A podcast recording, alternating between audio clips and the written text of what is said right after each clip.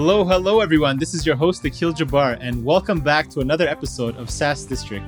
In today's episode, we'll be talking about the top talent challenges that cost SaaS startups 100K plus a year and how to avoid them with marketing innovation.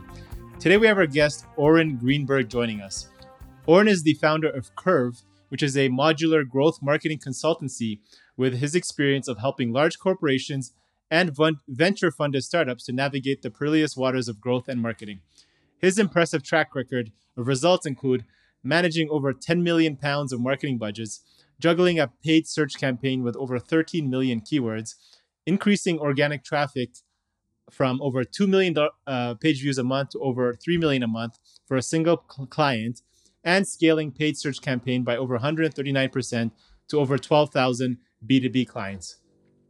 Oren's highly regarded digital strategy and commercial expertise have been instrumental in the growth of clients and brands, including Investment Bank, Peakon, Nutmeg, Funding Circle, and has been featured in The Telegraph, Social Media Examiner, Forbes, Entrepreneur, and HubSpot's blog. So, welcome, Oren. Glad to have you on the SaaS District today. Real pleasure. Thanks for having me. Awesome. So, one thing you guys mentioned on your website and what you guys really focus on is provide a CMO on demand for startups and scale ups. And in this case, I want to know specifically for SaaS companies because I know you have a lot of expertise there. Um, can you share what is the role you play with the existing founders and how do you communicate effectively and convince the board uh, to make kind of hard turns on their marketing strategy, invest in you without having skin in the game of the business yourself as, as a co founder? Yeah, got it. Um, I think the simplest way to answer that question is I generally work to a value based pricing. So I align my remuneration with the results that we're trying to drive. And I think the problem is there's two main um, points of contention when I speak to founders. The first is I've worked with a large agency and they haven't delivered, or I've got an agency that delivered, but I'm not getting the results that I require, or the quality of the delivery is not there. Mm-hmm. So nowadays, I, I try and really understand what is the objective. And a lot of the work that I do is really framing the problem. Because a lot of times when I'm speaking to founders or other senior execs, they jump into the tactical. Mm-hmm. And obviously, the tactical is where the results are going to come from. Yeah. But if your strategy is wrong, if you're like, you know, it doesn't matter how fast you're going, if you're going at like breakneck speed, but you're going in the wrong direction, you're just going further away from, you know, the, the destination that you had in mind. Um, now, with founders specifically, the on demand CMO is, you know, the, I've been doing marketing for 17 years now, and marketing is very um, fragmented and it's very specialized. A lot of the founders that I work with, they come from a management consulting background, or a finance background, or product tech background. And marketing is a enigmatic area for them where they understand they want growth because they want lead gen and they want new customers and they want to align the product. They want to build a, a world class brand and they want to have an amazing team. But they that you know they're learning so many different areas of how to run the business And simultaneously marketing is very complex and very large area so i come in and i I essentially assist all the way from the strategic conceptual level, board level, all the way down to like, you know, what is the best bidding type on LinkedIn or Google Ads and, you know, what channel should we deploy and how should we think and work with that resource to get that result. So mm-hmm. It's quite a holistic approach. I think the best analogy is like a car. And then, you know, if you built every part of a car, but you missed out the engine, the sum of everything else You've got the doors the steering wheel the chair like the value of the vehicle is actually it's not it's incomplete and it doesn't get you from a to b. And i see a lot of businesses in their marketing specifically where they miss all these foundational components when building the vehicle for successful marketing. And what i do is that you know now with a car it's easy because everyone goes oh, like how can you not drive a car? It's pretty obvious when it's missing a steering wheel. Right. but in, imagine when you were first developing a car for the first time um, when they were first building a car, they didn't know, they didn't have a blueprint for building the car. And a lot of SaaS businesses, that's what they're doing. They're doing something new that's never been done before for the first time. So it's very hard to see. The thing is, after working with so many different businesses, I'm not an, I mean, there's a lot of areas I don't specialize in, but marketing is one I've just gone very deep in for a very long time. So I, I have a better sense of what's going to perform, what's going to work for a business based on you know where where where I see those challenges with their specific vehicle when it comes to marketing. Mm, got it. So I'm imagine they, they probably worked with agencies in the past and they say, hey, we want to, you know, help us with our, our B2B LinkedIn or do our SEO. But, you know, you're saying, hold on, maybe that's not even the right approach. Let's look at, let's step back a minute and I'll actually help you and advise you. Look at your whole business kind of holistically, and then we decide where to move. Whereas they're, you know, maybe they don't have that, that knowledge and experience to, to go speak to an agency, right? Yeah, I think there's two aspects to it. I think, you know, some of it is the wrong channels. They're operating on the wrong channels. Mm-hmm. And the second is they're operating in the wrong way on those channels. And um, I tend to see more of the latter than the former because there's a relatively, you know, there's only 28 channels to pick from, really, that are meaningful. And in SaaS, there's only like six or seven core strategies. So I, I think the main issue is really like execution is poor, but the problem is it's not integrated. And I see a lot of problems uh, primarily with uh, the marketing tech stack and how that's been integrated or mostly not integrated. Um, too many tools and the, the team don't know how to use them effectively. Um, spending the, the the money in the wrong places, they're allocating the budget incorrectly. So and then they're frustrated, they're not getting the right return. And I think there's like a lot of educational components with founders that there's foundations of marketing they don't really understand. Um, mm-hmm. Like a typical example is, okay, Oren, we need to go do Instagram. Like, okay, um, good morning, good morning, happy Monday. Why do we need to go to Instagram? Because someone, one of my investors said that they got a client because, um, you know, they reached out to them through Instagram. And I go, you know, there was a study done by HBR and they um, Harvard Business Review, and they reviewed 200 businesses, and there was only one variable that they found was consistent across all the businesses that were successful. The one variable was they had a clear strategy. Mm where does Instagram fit into the strategy we just defined last week? It doesn't. You're not going to do it. Um, and that's a very common issue. It's like the need to be everywhere, the need to build a brand by having exposure to as many people as possible. And B2B is not like B2C, and SaaS and B2B is not like B2B. So the way that you approach your, your marketing strategy can't be through the same lens as you as a consumer, you as a user. And I think too many businesses, especially earlier stage, they, they're doing too much and focus is king. So a lot of the time I just bring laser focus into what's most critical, but also foundations. You know, in the Japanese, they have a, a saying called katsu katsu, which is step by step you know, mm-hmm. gradually. And if you think of building a successful business like climbing a mountain, you don't get up to the mountain by making a jump of a thousand feet. You do it mm-hmm. step by step.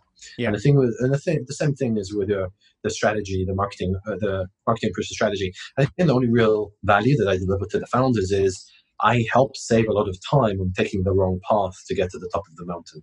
And obviously, mm. they want to increase efficiency and they want to get there faster and more cost effectively, and they want to not fall um, off the edge of the cliff by mistake.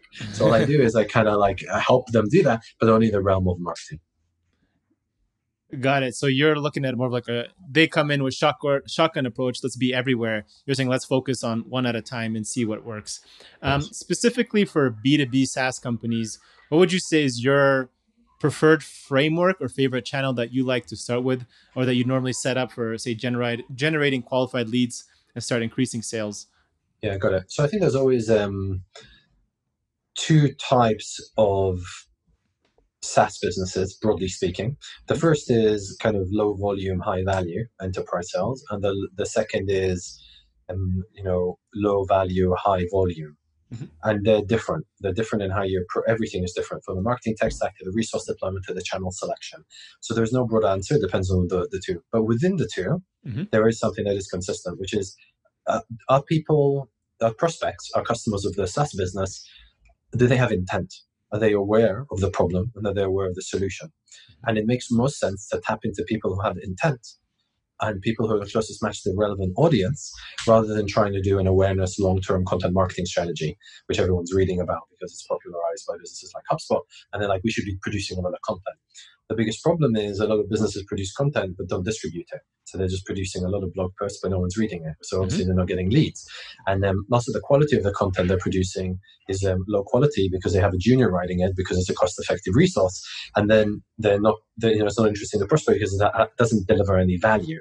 So the whole problem here around volume, focusing on the wrong channels, and leveraging um, non-specialized resources in order to try and get a result um, so yeah, my uh, yeah favorite ones effectively is intent based. So even if it's um, account based marketing but with intent, mm-hmm. or it's going to be Google Ads because obviously Google, you know, fifty percent of digital marketing, um, the media spend in the UK goes to Google. So if there's intent, that's a high value and definitely the first lowest hanging fruit. And then LinkedIn is obviously one of the key channels for for B two B. But mm-hmm. once again, it depends on the value. If the ACV annual contract value is less than ten k, I don't mm-hmm. recommend LinkedIn. It needs to be a certain size. Um, prospect and business and the sales cycle, and it depends on what the the solution is. But yeah, that's just like off the top of my head, just a couple of examples of how I think about it for SaaS businesses. Obviously, there's cold outbound. I think cold outbound is um, needs to be done very well in order to get a result because conversion rates are very low. That's right. Now that that that piece you talked about of you know creating content and the other battles actually promoting it. So you can maybe have high quality content. Um, how much of your time would you say was it like a 50-50? You know, you should be investing half your time on creating, half the other half on promoting, or what's your kind of number you like to use? So average would be 85% content production, 15% distribution. Um, good would probably be 50 50. Mm-hmm. And Genius would be 15% production, 85% distribution. Um, so, kind of diving into the CMO role a little bit more uh, with the team that you're working with, are you normally working with the existing marketing team there that they already have, or are you involved in, say, hiring, managing the marketing team for, for these startups that you're working with? Yes, I've done both. So effectively, I either I've screened and vetted about 130 candidates for businesses to build growth teams in the last couple of years. So I'm heavily involved with helping build that internal team and that competence if that's what's needed. Um, some businesses they require specialists, so there's always almost going to be some sort of agency or freelancer that's involved with deployment. Mm-hmm. So generally. Um, you know, I'll bring in different specialists I've worked with over the years for different areas. Um, for example, Facebook ads are very strong in Google ads, so more performance based channels. And then, yeah, I guess there's like um, for some one of the businesses I was doing work for Canon, I headed up a, about a team of eight people. And they were all part-time fractional experts. They were all different freelancers and agencies, and I was managing a media um, spend level for them. There was a SaaS business, and that was a very innovative approach. You know, a business that is invested in a you know an entire outsourced marketing arm and mm. uh, the founders of the CEOs of the business, the original founders that were bought out through M and A, they were like product specialists, so they didn't really know much about marketing. And then we worked really well, you know. And they had the core tech team and the product, and then they had marketing as a core support function. I think the, the question of whether or not you need to, um, you know, outsource marketing or have it in in house really comes down to your how core is it to your USP, how core is it to your business and, and your differentiation. Um, but what I do see very often is that juniors are managing marketing, know, people in 30, 40K salaries, very young, very smart, very ambitious, and very industrious. But the problem is they're very inexperienced and they make a lot of mistakes. And the founders just don't really understand the value of a more experienced hand. It's like it's not that because they've had poor experiences or because I think it down it's down to the um, the remuneration model where it's like time based or cost based rather than actually um, aligned on the objectives. So I think there's like a few core issues there. Um, that I see. But I usually, uh, sometimes I, am parachuted in to resolve specific projects. So it's like a specific initiative and they don't have enough resource. And then I'll just own that project and deliver on it. So it's very varied as to the different types of missions that I undertake as like a, a marketing CMO ninja. Yeah, it makes sense. I, I can see if you're if you are hiring a junior, if you're willing to kind of invest the time in training them and working through them and and reviewing their work, which I think a lot of these people just don't have the time or, or experience on how to review it, um, it makes sense to hire more experienced people. Um, it's not it's, it's not only about that. It's also um, there's two elements. One of them is speed. You know, if you want to be moving quickly and scaling quickly mm-hmm. with your junior talent, then you're going to be constricted by how fast you can move because it takes time to nurture.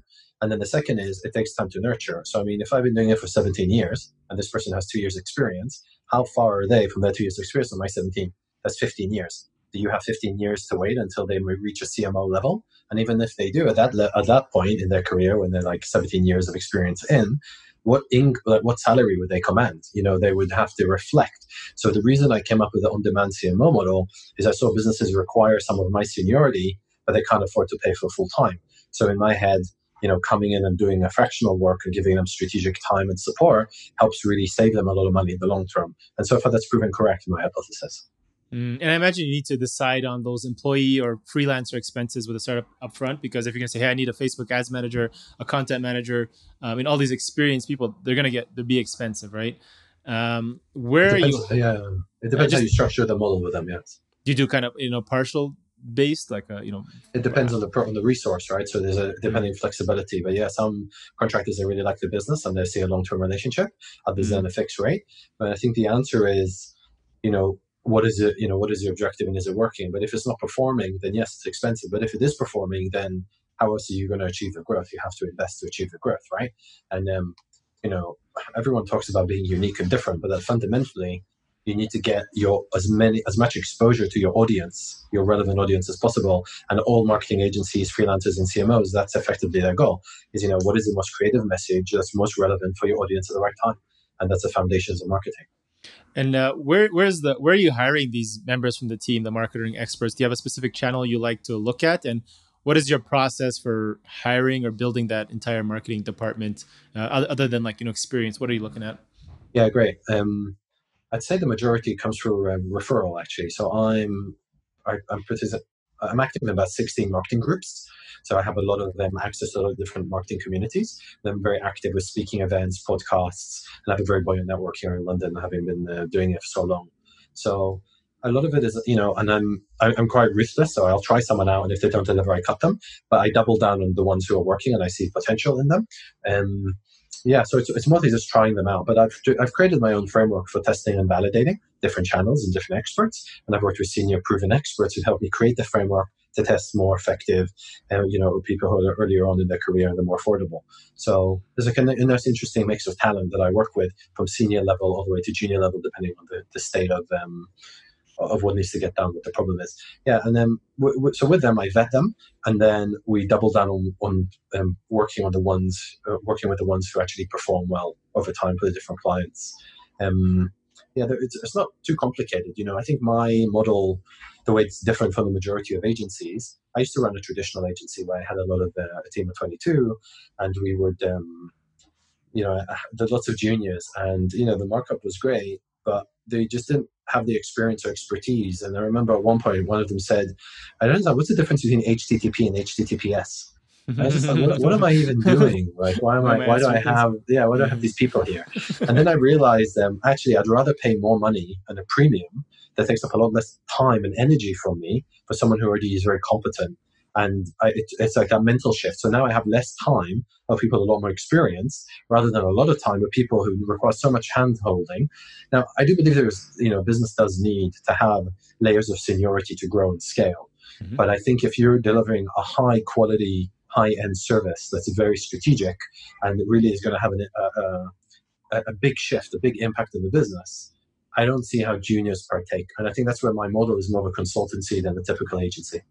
Mm, and I imagine you can you can also charge more for for the, the experience as well, right? Because um, even if you're if you're hiring more experienced people, then your rate obviously goes up if you're working with clients as well because you're going to deliver. Are you are you measuring? it's, not, uh, it's, not, uh, it's, not, about the rate. It's not about our rate. Um, it's about the value we unlock. So sure. effectively, if we can unlock more value, we don't have to justify our cost because we're not a cost. We're an investment. Like when you invest money, you don't think how much is it costing me to invest the money. You're thinking what are the gains I'm going to I'm going to receive. Of so. Course with a more experienced hands, I believe that I'm, I'm going to mitigate risk and deliver better performance. And so far, it's proven correct. And because it takes less manhandling, effectively, they just make less mistakes. So they have more experience, they make less mistakes, and those mistakes can be very costly. Like, you know, I had a, a, a, one of the businesses I support, they have a junior, and the other day, they burned like 5K on Twitter because she went on holiday and she didn't check conversion tracking. It's like none of them, none of the experts I work with would leave them go on holiday without checking that the tracking is working. But the juniors didn't know. And you know, I mean, I have to accommodate the the different people that are in the organization. But sometimes I talk to founders and I'm like, look, the resource you've provided, it's it's going to be hard for me to deliver a result with this. And then it's a hard conversation. And then you know, I, I really believe in nurturing talent in the business. And mm-hmm. sometimes I take on this the mentor mantle on mm-hmm. behalf of my client. But it is very challenging and sometimes to really drive results and support and carry the, the people who don't have the experience on my back. And then when you're saying you're measuring results and then you know cutting people as quickly as possible, what is there one or two metrics you've got? Is it just results of performance of the campaign, uh, or is it just execution and how fast they're executing and making sure the quality is there? It's, uh, I think it's both about results and quality, but effectively it's like the number of mistakes and the type of mistakes. For example, someone the other day, one of the juniors, they sent me a graph, and um, when you added up the percentages on the graph, it came to 110%. It should have been 100% and the graph had top 20 and he chopped it down to top four. And I'm like, how is this still the same percentage? I was like, you, you did it without thinking. And that's an unacceptable type of mistake. So there's a mistake which is um, I don't have the experience. I made a mistake because I didn't know. And there's a mistake which was I didn't put the effort and the energy into thinking how to solve this problem well. And therefore I did a, a crap job at it. Mm. And I've delivered, uh, you know, I shouldn't have delivered that piece of work if I wasn't, if it wasn't ready. And I should have communicated that. And then that's like, you know, I mean, obviously I warn people and I uh, nurture and, and, work with them as best as I can. Some people, they just, you know, they're not passionate about it or they're not engaged or, you know, they, it's too hard. Like the learning curve is too steep. It's, they're not, they're not, or their, or their talents lie elsewhere. I think in terms of personality or interest. And um, so I've worked with people like that as well. And uh, actually, I think it's better for them to let them go sooner so they can go and find their, their path in life that is right for them rather than try and like fit the wrong shape into the wrong jigsaw. You know, it just doesn't work. Fair enough.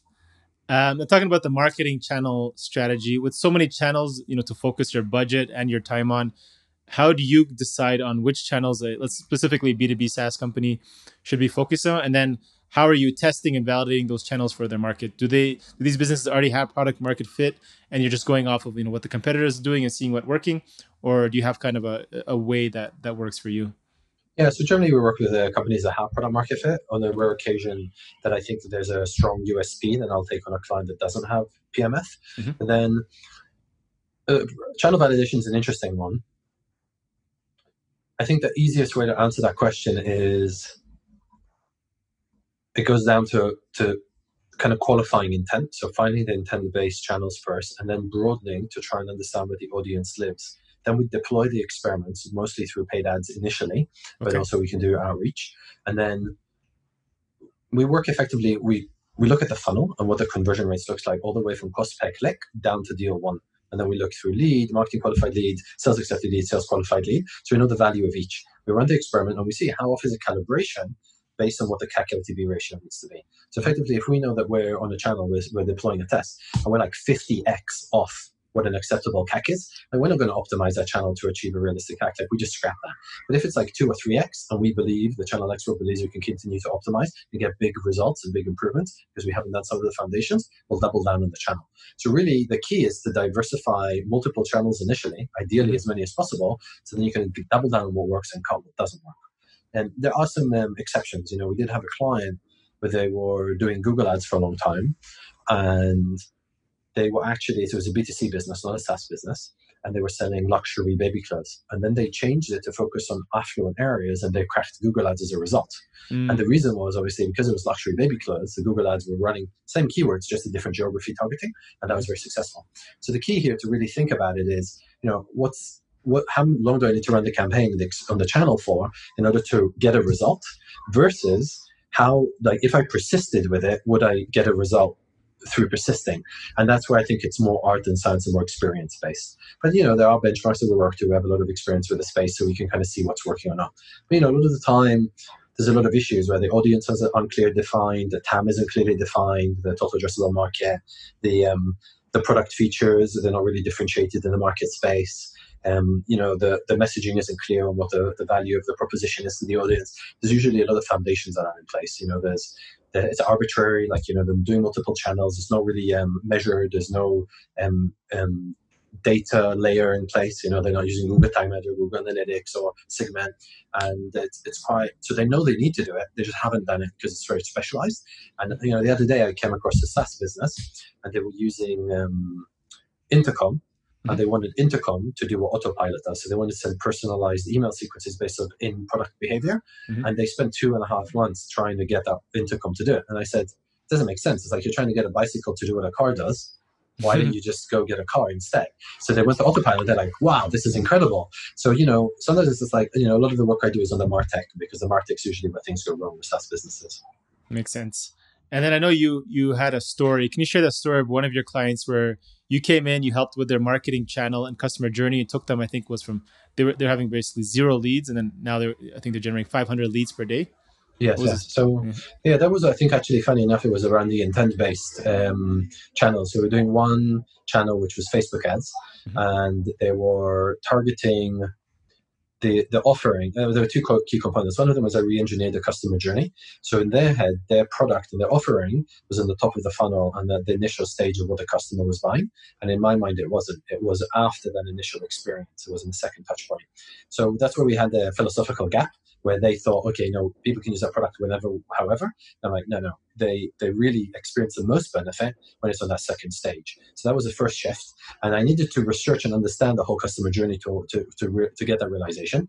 And then the second was I just shifted it to Google Ads, but the whole funnel changed. Instead of a Facebook ad to a mobile app, what, which was the initial touch point for this business, we actually did it to a landing page with a form fill and then a chatbot, and that actually that that cracked it. So it went from zero leads a day to 500 leads a day by shifting the whole funnel and understanding how to remap the, the proposition to the right pain point for that audience. Um, but yeah, understanding the audience in more detail was really the key for it. And I think that's really the key for any foundational success in marketing. The better you understand the audience, the more likely all of the other um, initiatives are going to have a positive result. It makes sense. Um, so you also mentioned that you know the kind of the, the core of this podcast is how startups can e- or any business can easily blow blow through you know 100k plus a year with maybe little to show for their marketing efforts. You know, part of it is hiring junior people. Part of it is not knowing uh, who how to set up your, your the right marketing channel. So adding to that above question, if businesses don't have the right touch point strategy, and as a result they're spending money on traffic that doesn't have a chance of even converting, um, what are some other changes you suggest that maybe that'll help them increase their their ROI? Right. Yeah. So I mean, the way I see it effectively is, if you're targeting the wrong audience, or you have the wrong message, mm-hmm. or you're targeting the wrong channel, right? or you're, you're, you're effectively targeting at the wrong time, right? They're, they're, not, they're mm. not ready to buy your proposition. They're not interested in it at the time. You're not going to get a result. Mm. So you need to have, you know, clear messaging with the right audience, the right channel, the right timing. And now, if you can't find them at the right time, you need to capture their interest and nurture them, which is where a traditional content marketing strategy comes into play.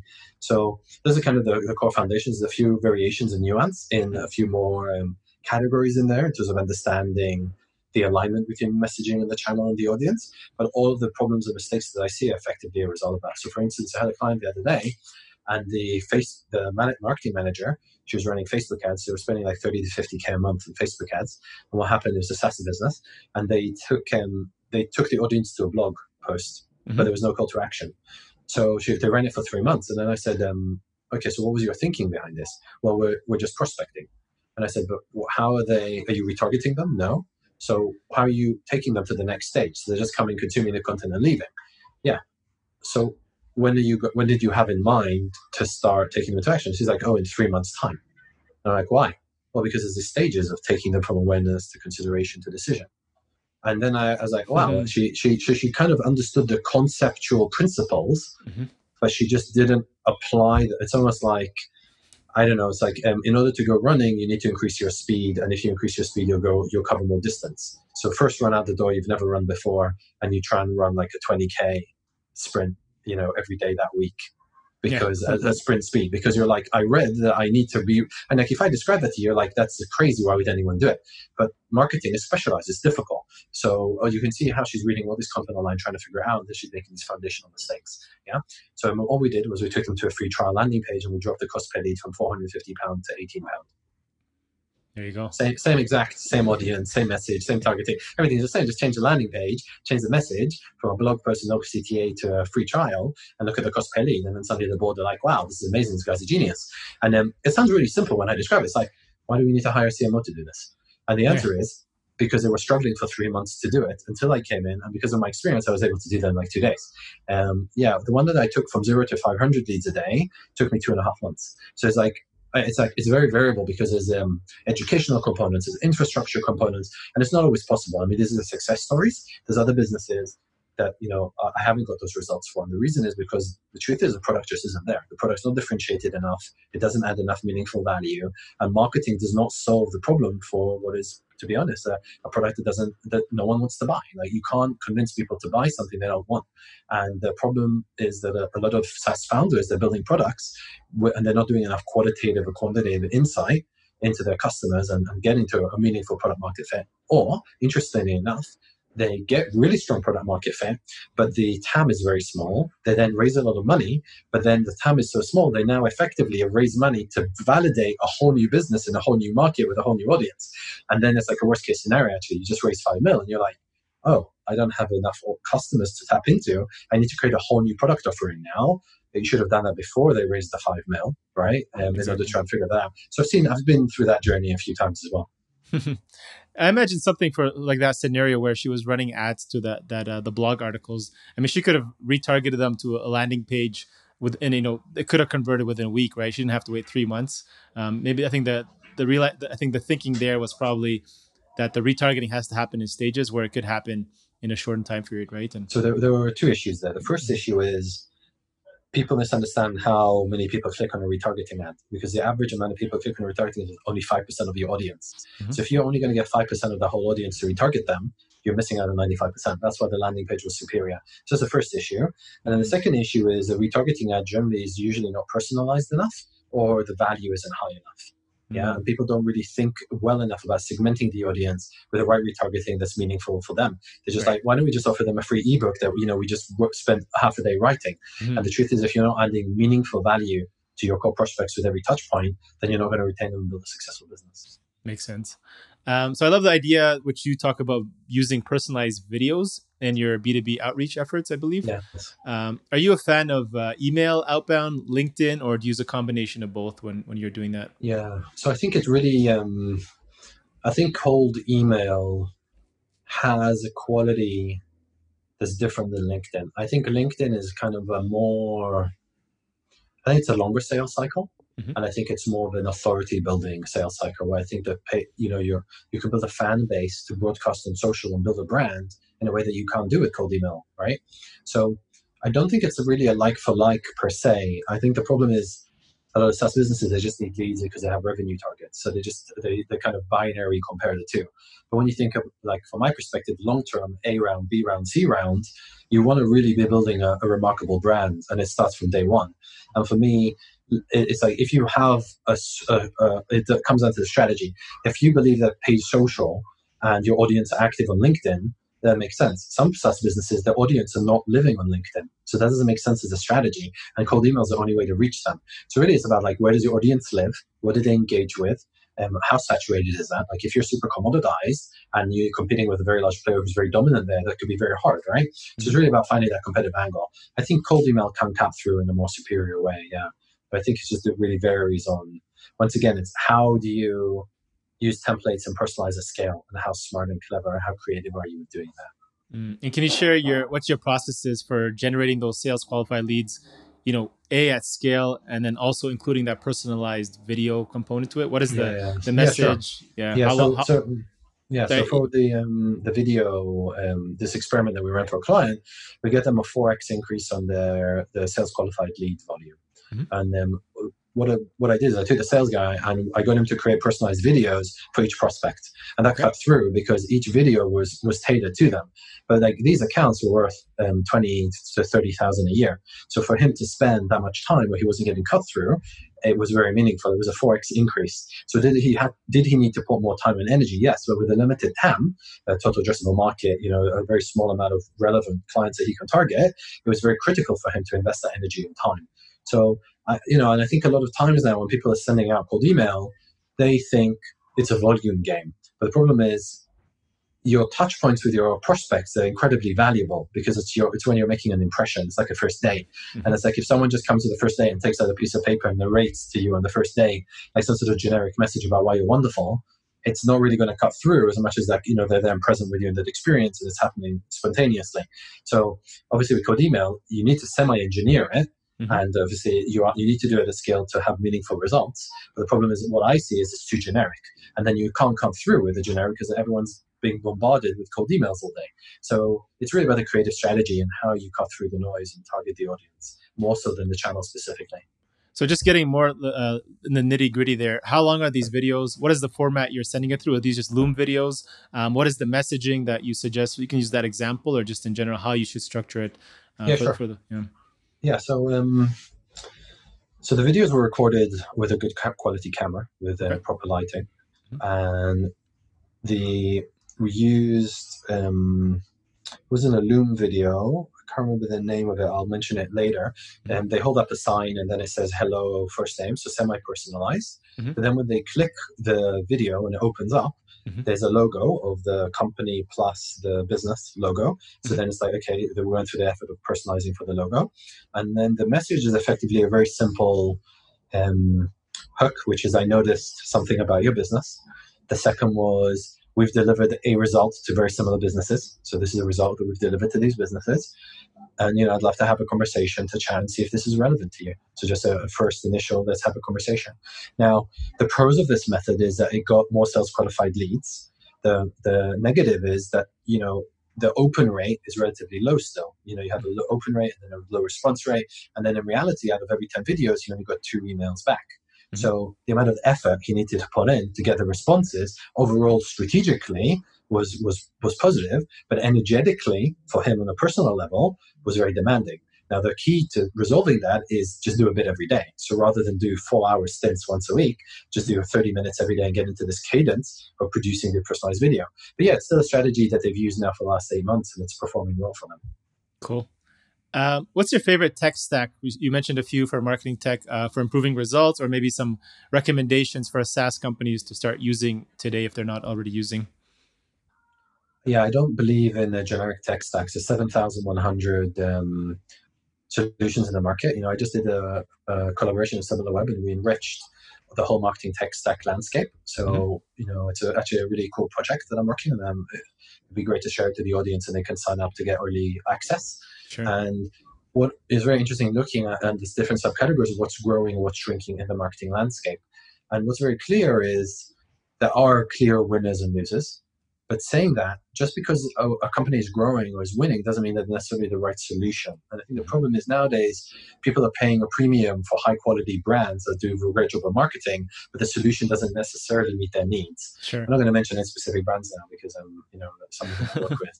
But um, sometimes you can pay for a solution that's like 5x cheaper and it has 90% of the same features and functionality. I had this the other day with a client where they spent, um, there's about 85,000 pound on a very well-known CRM and mm-hmm. multiple licenses. And um, the sales team were reluctant to use it. They didn't upskill the sales team in using it. It was very complex. They didn't set it up properly. And then he had a marketing automation solution integrated with it, and they just sat there unused. There was a huge amount of money that was just wasted. Hmm. And um, he bought it. When I asked him, why do you buy it? He said, because it's best in class. I'm like, what's the point of having the best in class Porsche that no one's using. And this isn't like a Porsche that's like on the on the pavement that you can justify making my neighbors jealous. This is a Porsche that's in a garage in another country.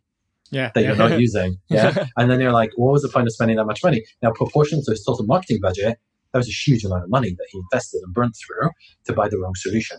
Now, because of that, I'm very reluctant to mm. suggest mm. specific tech stacks. And that's, I think there's more, you know, it needs to really be tailored to what the business is doing, where it's at. I, there are specific pieces of kit that I enjoy using. Um, but they're quite varied. You know, I, lo- I like HubSpot for different reasons. I use Autopilot for different reasons. I use SharpSpring for different reasons. So, I mean, I, I use different types of tools for different purposes. You know, if it's Unbounce to Instapage for different reasons. So, I mean, I don't have, yeah, I mean, I, I have ones that I haven't used everything, obviously, but I have used a good at least 100 to 150 different pieces of kit over the last 17 years. Mm.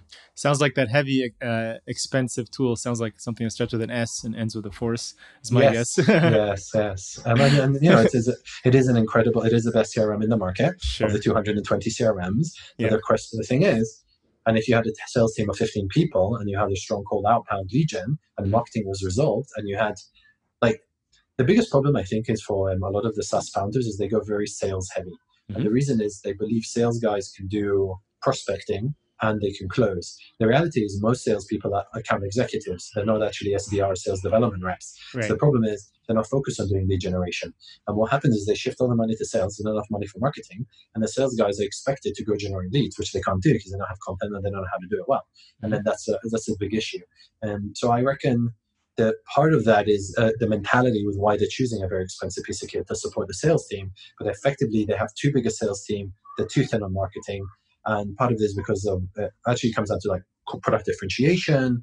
It comes down to you know clarity over who the audience is. It comes down to you know the, the overall um, strategy or usually lack of strategy.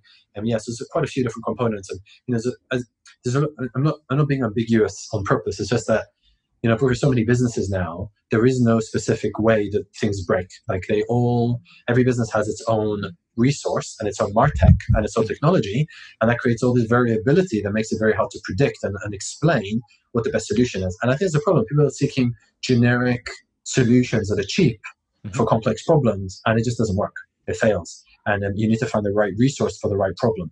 And that's where it's hard because a lot of the time people are selecting the wrong resources for the right problems and they don't deliver a result. And that's very frustrating.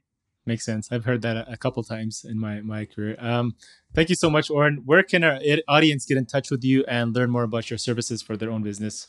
Yeah, sure. So it'd be great if you can share the link to the landing page on the Martech study. I think that would be very interesting. And sure. then if people want to reach out directly to have a chat and get my advice, you can just ping me a message on LinkedIn. On LinkedIn? Okay, awesome. We'll put those links, uh, links in the show note. Thank you so much, Oren. I highly yeah, appreciate you coming on today. Yeah, thanks for having me. Take care. Thank you all for listening in to this episode and joining SaaS District today. Don't forget to leave a review and subscribe for future episodes where we interview top leaders in the SaaS industry.